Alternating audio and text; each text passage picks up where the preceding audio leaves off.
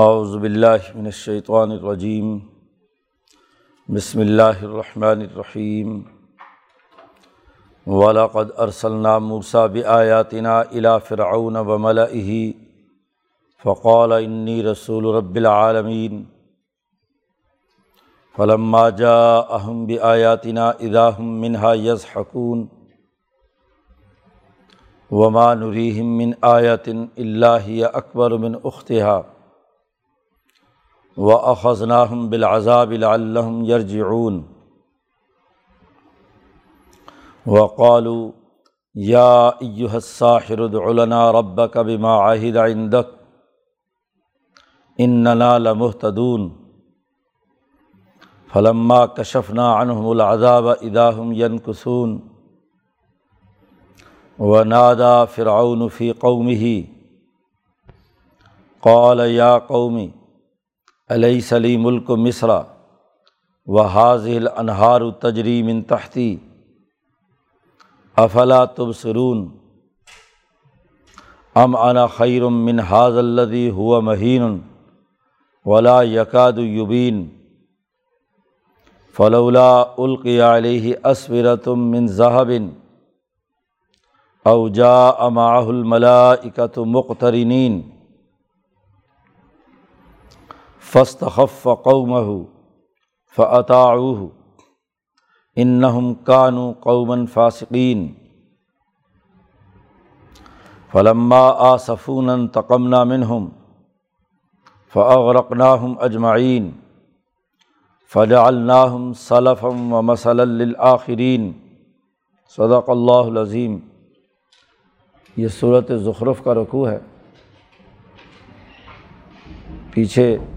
شروع صورت سے سرمایہ پرستی کی مذمت ظخرف یعنی سونے چاندی کے جمع کرنے کی نفی کے اصول پر معاشی امور بیان کیے جا رہے تھے۔ اسی تناظر میں یہاں موسیٰ علیہ السلام کا واقعہ تو ان کا مقابلہ ایک ایسے فرعون سے ہوا جو سرمایہ پرست تھا۔ ظالم اور متکبر اور مال و دولت، سرمایہ پرستی کے نشے میں چور، موسیٰ علیہ السلام کو کوئی حیثیت دینے کے لیے تیار نہیں تھا۔ اس کے نتائج کیا ظاہر ہوئے؟ پچھلے رقوع کے آخر میں نبی اکرم صلی اللہ علیہ وسلم سے کہا جا رہا ہے کہ وس المن ارسلنا من قبل کا مر رسولنا آپ سے پہلے جو ہم نے رسول بھیجے ہیں، ان سے آپ سوال کر لیجیے تو ان رسولوں میں موسیٰ علیہ السلام کا اہم واقعہ اور اس کا اختصار سے یہاں تذکرہ کیا ہے۔ موسیٰ علیہ السلام کا واقعہ کئی جگہ تفصیل سے آ چکا ہے۔ یہاں کچھ نئی باتیں اس رقوع میں بیان کی گئی ہیں۔ ولاقدر صلی موسیٰ بھی آیات نا فرعون۔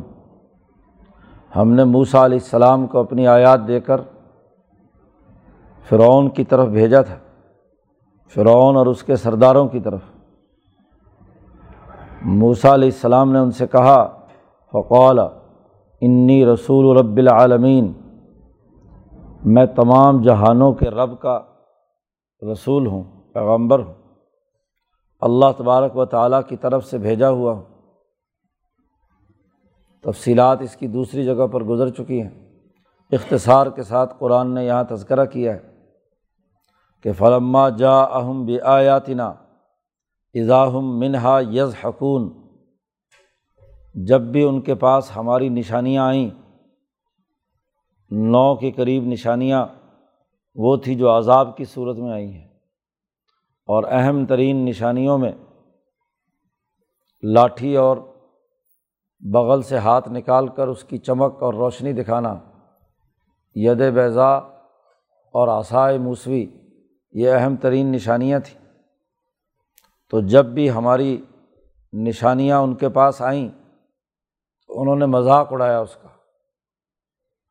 حتیٰ کہ وما نوریم من آیتن اللہ اکبر من اختہا ہم نے ان کو ہر دفعہ ایک نشانی کے بعد اس سے بڑی نشانی دکھائی۔ نہیں ہم نے دکھایا ان کو کوئی نشانی، کوئی آیت اللہ مگر یہ کہ وہی اکبر من اختہا۔ پہلی نشانی سے زیادہ بڑی، طاقتور اور مضبوط نشانی دکھائی۔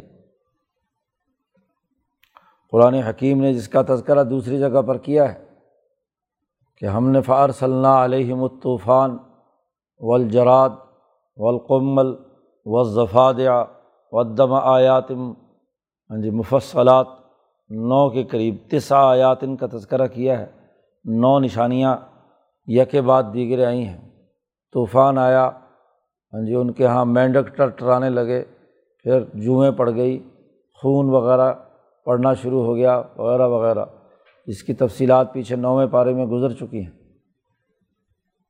تو یہ نشانیاں یک بعد دیگرے دکھائیں، اور ہر نشانی کے بعد جو اگلی نشانی آئی، وہ زیادہ بڑی تھی۔ وہ خزناہم بالعذاب العلّم یرجعون اور انہیں ان نو نشانیوں میں یک بعد دیگر ہم نے عذابات میں پکڑا۔ مختلف عذاب آئے۔ طوفان کا عذاب، مینڈک وغیرہ کا، یہ تمام عذاب تھے۔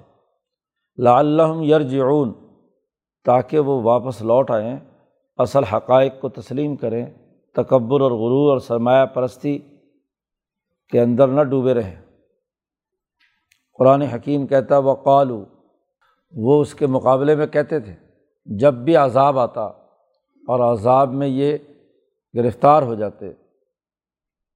تو موسا علیہ السلام کو پکارتے، یا یو ساحر عام لوگ تو اس لیے پکارتے تھے کہ ان کے یہاں سحر اس زمانے میں اس سے بڑھ کر کوئی اور علم نہیں تھا۔ تو ان کے خیال کے مطابق تو ساحر سے مراد ایک عالم جو ایک اعلیٰ درجے کا علم رکھنے والا ہے۔ شہر کا علم ان کے یہاں بہت مشہور کن اور مروب کن علم تھا۔ اس لیے وہ جو یہ جادوگری جانتا تھا، اس کو بہت بڑا عالم سمجھتے تھے۔ لیکن یہ جو متکبر اور فرعون کے تمام گرد و نواح میں موجود لوگ تھے جو اصل حقیقت شہر کی جانتے تھے، تو وہ موسا علیہ السلام کو تنزیہ کہتے تھے کہ یہ یہ جو پیغام آپ لائے ہیں، تو آپ اصل میں کیا ہے؟ ساحر ہے تو یا یو ساحر ادعلنا ربا کبھی ماں آئندک تم اپنے رب سے ہمارے لیے دعا مانگو کہ جو تمہیں اپنے رب کے ساتھ جو تعلق ہے، جو وعدہ ہوا ہوا ہے، اپنے رب کے ساتھ تمہارا ایک تعلق ہے اور اس کی وجہ سے تم نشانیاں دکھاتے ہو، تو یہ جو کچھ ہو رہا ہے اس میں تم اپنے رب سے دعا مانگو مانگو۔ لائن کشف تعن رجزا پیچھے صورت آراف کے اندر ذکر ہو چکا۔ وہی تفصیلات جو بیان کی ہیں کہ اگر تو یہ مصیبت ہم سے ہاں جی ختم کر دے تو ہم پکے مومن بن جائیں گے۔ ان ننا لمحتدون، بے شک ہم ہدایت کے راستے پر آ جائیں گے۔ تو یہ مصیبت ہم سے دور کر دو۔ جب موسا علیہ السلام اللہ سے دعا کرتے کہ یہ اب توبہ طائب ہو رہے ہیں، ایمان لانا چاہتے ہیں، اس مصیبت کو دور کر دیا جائے۔ تو فلما کشفنا عنہم العذاب، جب بھی ہم ان سے اپنا عذاب ختم کرتے، تو ہم ین قسون وہ جو پہلے وعدہ کیا ہوا ہوتا تھا کہ ہم ضرور ایمان لائیں گے، اسے توڑ دیتے۔ یک بعد دیگرے یہ حرکت کی۔ اور جب کسی صورت میں بھی فرعون اور اس کی ضروریت اور قوم کوئی جواب نہیں دے سکی جو دلائل دیے، جو باتیں ہوئیں، جو وعدے کیے، ان تمام سے وہ مکرتے چلے گئے۔ اب کوئی دلیل، کوئی ان کے پاس حجت باقی نہیں رہی۔ تو جب کسی دشمن اور کسی مخالف کے پاس کوئی دلیل نہ ہو، تو پھر وہ اس طرح کی حرکتیں کرتا ہے جو یہاں فرعون نے کی ہے۔ اب ہر وقت تو دعا کروا رہے ہیں موسا علیہ السلام سے۔ مصیبتیں ٹل رہی ہیں ان کی وجہ سے۔ دعوے دار وہ ہے، انا رب کم العلیٰ کا، کہ میں بڑا رب ہوں، فرعون۔ اب اس نے دیکھا کہ اب اقتدار گویا کہ میرے پاؤں سے نکل رہا ہے۔ تو آخری حربے کے طور پر اس نے یہ بات کہی ہے، جو قرآن حکیم نے یہیں اس کا تذکرہ کیا ہے۔ وہ نادا فرعون فی قوم ہی فرعون نے اپنی قوم کو پکارا، سب کو جمع کر لیا۔ اور جمع کر کے ایک تقریر کی ہے۔ کہنے لگا، یا قومی، اے میری قوم، ذرا دیکھو علیہ سلی ملک و مصرا یہ مصر کی حکمرانی کیا میرے پاس نہیں ہے؟ سوال کیا۔ وہ حاضل انہار، یہ جو نہریں اور دریا، یہ جو میرے محلات کے نیچے سے اور پورے شہر میں دریائے نیل کاٹ کر جو نہریں لائی گئی تھیں وہ پورے شہر سے گزر رہی ہیں۔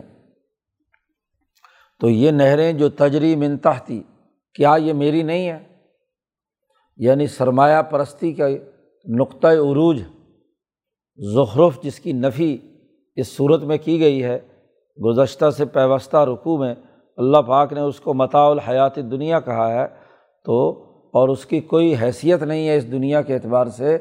تو قرآن حکیم کہتا ہے کہ اس مال و دولت، تکبر اور حکمرانی پر غرور کرتے ہوئے اپنی یہ طاقت اور قوت بیان کرتا ہے اپنی قوم کے سامنے۔ علیہ سلی ملک و مصرا کیا مجھے مصر کی حکمرانی حاصل نہیں؟ اور کیا یہ حاضل انہار، یہ نہریں جو میرے نیچے جاری ہیں، کیا یہ میری نہیں ہے علیہ سلی افلا تب سرون کیا تم دیکھتے نہیں ہو؟ جب موسا کی دعاؤں کے نتیجے میں رب موسا نے ان کی مصیبتیں ٹالیں ان کی مشکلات دور کیں، تو ظاہر ہے ان کے دل میں میلان ہو رہا تھا موسا علیہ السلام کی طرف۔ تو اب انہیں وہاں سے ہٹانے کے لیے اپنی سیاسی طاقت اور اپنی معاشی قوت کا مظاہرہ کر رہا ہے۔ کہتا ہے، کیا تم دیکھتے نہیں ہو؟ ام انا خیرم من حاض الدی ہوا مہین ذرا دیکھو، ایک طرف میں ہوں۔ میرے پاس مصر کی حکمرانی ہے۔ میرے پاس یہ بڑی نہریں اور دریا اور ان کے وسائل ہیں۔ اور ایک طرف یہ غریب آدمی ہے۔ موسا علیہ السلام کی طرف اشارہ کر کے کہتا ہے حاض اللہ ہوا مہین یہ کمزور آدمی غلام قوم سے ایک تو تعلق رکھتا ہے بنی اسرائیل سے۔ پھر اس کے اندر بھی کمزور ہے۔ چھپ چھپا کر اس کی ماں نے اسے بچایا۔ تو یہ مہین کوئی حیثیت نہیں رکھتا۔ اس کی سیاسی حیثیت انتہائی کمزور ہے۔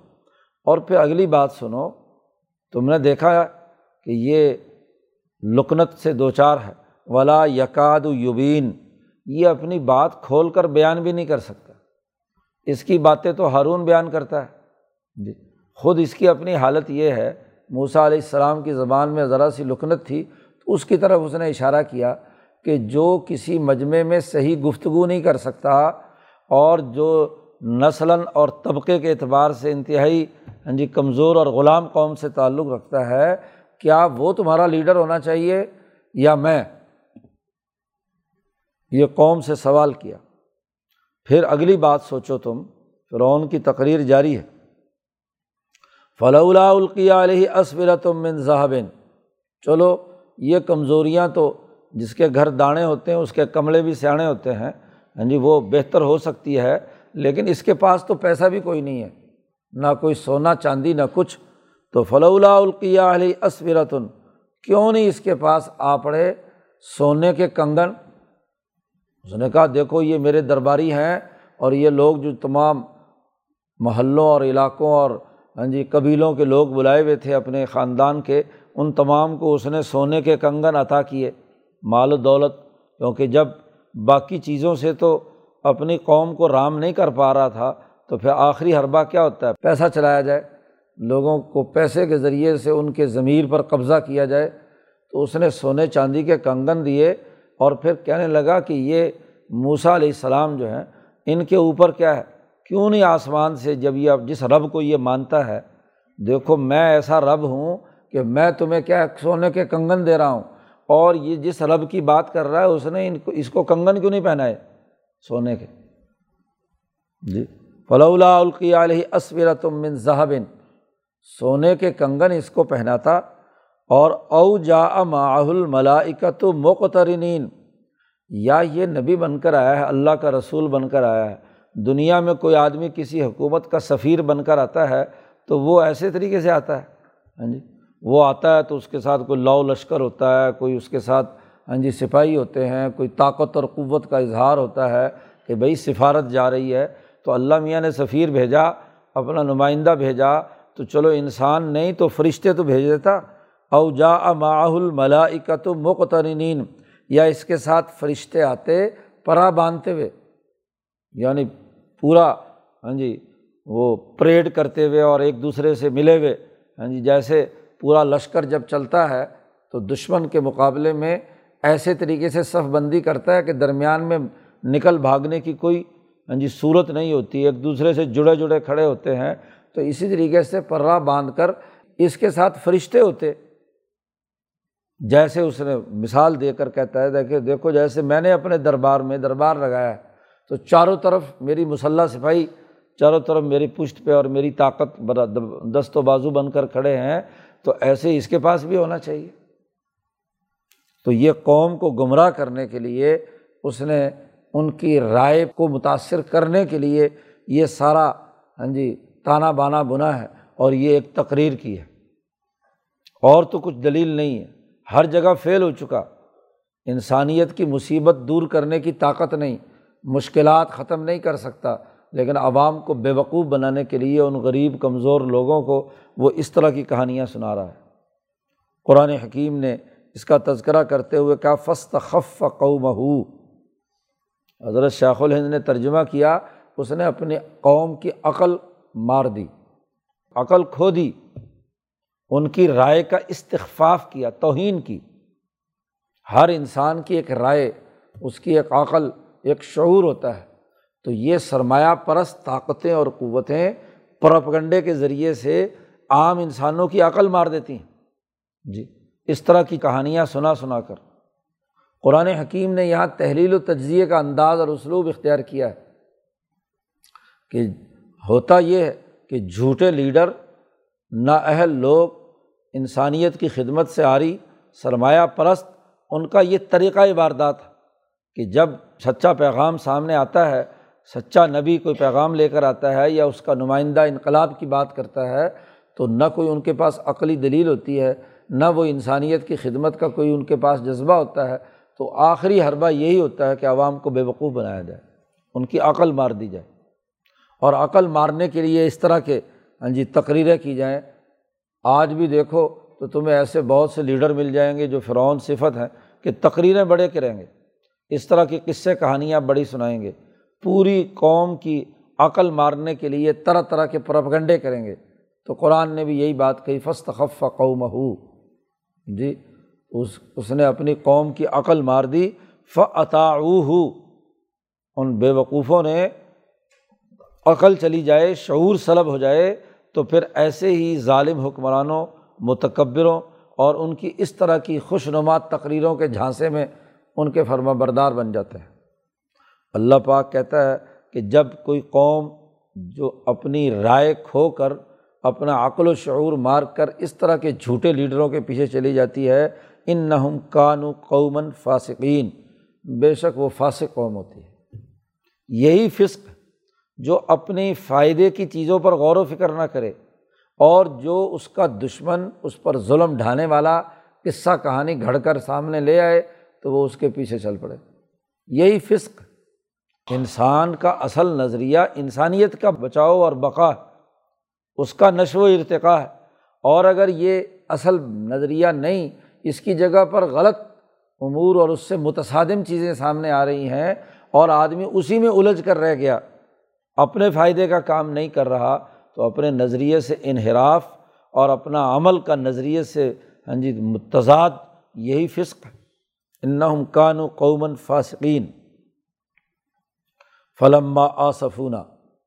اب اتنی دفعہ بار بار ہاں جی کم از کم نو نشانیاں بار بار دکھائیں ان کو، اور بار بار موسا نے دعا کی، پھر بھی بات نہیں مانی، اور پھر بھی آخر میں اسی کے چنگل میں پھنس رہے ہیں۔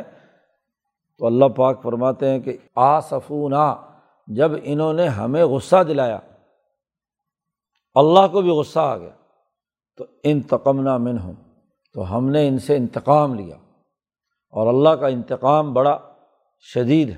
جب کوئی قوم مسلسل جھوٹے لیڈروں اور نااہل حکمرانوں، ظالم اور متکبروں کے پیچھے چلتی ہے، تو اللہ غضبناک ہو جاتا ہے۔ اور اللہ کا جب غضب نازل ہوتا ہے، تو پھر وہ انتقام کی صورت اختیار کر لیتا ہے۔ جی یہ انتقام کی شکلیں آج بھی بکھری ہوئی ہیں۔ سچے اولیاء اللہ کی باتیں نہیں مانی، تو اللہ غضبناک ہوا۔ اور غضبناک ہو کر اس سے بھی زیادہ بدتر حالت کے اندر انتقام کی صورت پیدا کر دی۔ انتقام نہ منہم فغرق ناہم اجمعین، اور ہم نے ان تمام کو غرق کر دیا۔ کوئی فرعونی، کوئی فسق و فجور کرنے والا یعنی وہ عوام بھی جو فرعون کے ساتھ نکل کر ہاں جی ادھر بحیرہ کلزم کی طرف چلے تھے، وہ سارے کے سارے قبتی جو ہے وہ غرق کر دیے گئے۔ لیڈر تو لیڈر فرعون تو غرق ہونا ہی تھا، لیڈروں کے ساتھ پوری قوم بھی۔ تو اللہ کا یہ انتقام بڑا شدید ہوتا ہے کہ آسمان سے گرے اور کھجور میں اٹکے، وہاں سے نکلے تو ہاں جی اگلے مرحلے میں داخل ہو کر ذلیل اور رسوا ہوئے۔ تو جب کوئی قوم نہ سمجھے اور جھوٹے لیڈروں کے پیچھے مسلسل چلتی رہے، تو اللہ کے انتقام کا شکار ہوتی ہے۔ قرآن حکیم کہتا فلاں اللہ صلفً و مسل آخرین ایسا عذاب، ایسی سزا، ایسا انتقام، ایسے طریقے سے اسے غرق کیا اس پوری قوم کو کہ ہم نے اس کو بعد والوں کے لیے ہاں جی مثال بنا دیا۔ ایک گئی گزری قوم، کوئی جانتا نہیں کہ کون ہاں جی فرعون اور فرعون کی ضروریت اور ان کا خاندان، کچھ بھی تو نہیں معلوم سوائے اس عذاب کے کہ وہ ایک نشان عبرت بن کر رہ گئے۔ تو ہم نے اس پوری قوم کو تباہ و برباد کر دیا۔ قرآن اسی کی احساس پر کہتا ہے کہ دیکھو، مکے والو، اگر تم نبی، امام الانبیاء ہاں جی ان کی تمام باتوں کی تردید کر رہے ہو، قوم کو بے وقوف بنا رہے ہو، اپنے ارادے اور عزم سے تم نے کفر اختیار کیا ہوا ہے، تو اللہ غضبناک ہو گیا۔ اور غضبناکی کا نتیجہ یہ ہے کہ تم سے انتقام لیا جائے۔ امام شاہ ولی اللہ دہلوی فرماتے ہیں کہ حضور صلی اللہ علیہ وسلم کی بیست سے پہلے، دنیا میں آمد سے پہلے، اللہ پاک نے زمین والوں پر نظر دوڑائی۔ تو اللہ پاک نے دیکھا کہ یہ ارب و اجم میں ظلم و تکبر، کفر اور شرک، انسانیت دشمنی عروج پر ہے۔ تو فماقات عرب ہوں و اجم ہوں تمام عربوں اور اجموں کے اوپر اللہ کی غضبناک نگاہیں پڑی اور اللہ نے اس غضبناک نگاہوں کے نتیجے میں اس، ان کیسر و کسرا اور ابو جہلوں سے انتقام لینے کا ارادہ کیا اور اس انتقام کے ارادے کے تحت ہی نبی اکرم صلی اللہ علیہ وسلم کی ولالت مبارکہ ہوئی اور نبی اکرم صلی اللہ علیہ وسلم کے ذریعے سے ان کا خاتمہ کرنا طے کر دیا۔ جی جیسے قرآن حکیم نے صورت قصص میں موسا علیہ السلام کے تذکرے میں بیان کیا ہے کہ فرعون اسی طریقے سے اس نے ان تو ہم نے نرید و ان نمنا ہم نے ارادہ کیا کہ ان کے اوپر احسان کریں کمزور لوگوں پر، تو وہاں سے آگے موسا علیہ السلام کی پیدائش اور پھر ان کی پرورش، پورا واقعہ بیان کیا ہے۔ اسی تناظر میں اللہ پاک نے ان کے ظلم و تکبر کو مٹانے اور ان سے انتقام لینے کا فیصلہ کیا۔ تو رسول اللہ صلی اللہ علیہ وسلم کو بھیجا ہے۔ اب یہ ابو جہل جو مکے کی طاقت اور قوت ہے، یہ بات نہیں مان رہے تو انتقام ہمارا سامنے ہے۔ چنانچہ بدر سے لے کر فتح مکہ تک انتقام کی مختلف شکلیں ہر ہر متکبر اور ظالم کے خلاف نبی اکرم صلی اللہ علیہ وسلم کے زمانے میں اور پھر خلفۂ راشدین کے زمانے میں قیصر و کسرا کو یقہ بعد دیگرے راستے سے ہٹایا گیا اور انتقام لیا گیا۔ اللہ تعالیٰ قرآن حکیم کو سمجھنے اور اس پر عمل کرنے کی توفیق عطا فرمائے۔ اللہ وسلم۔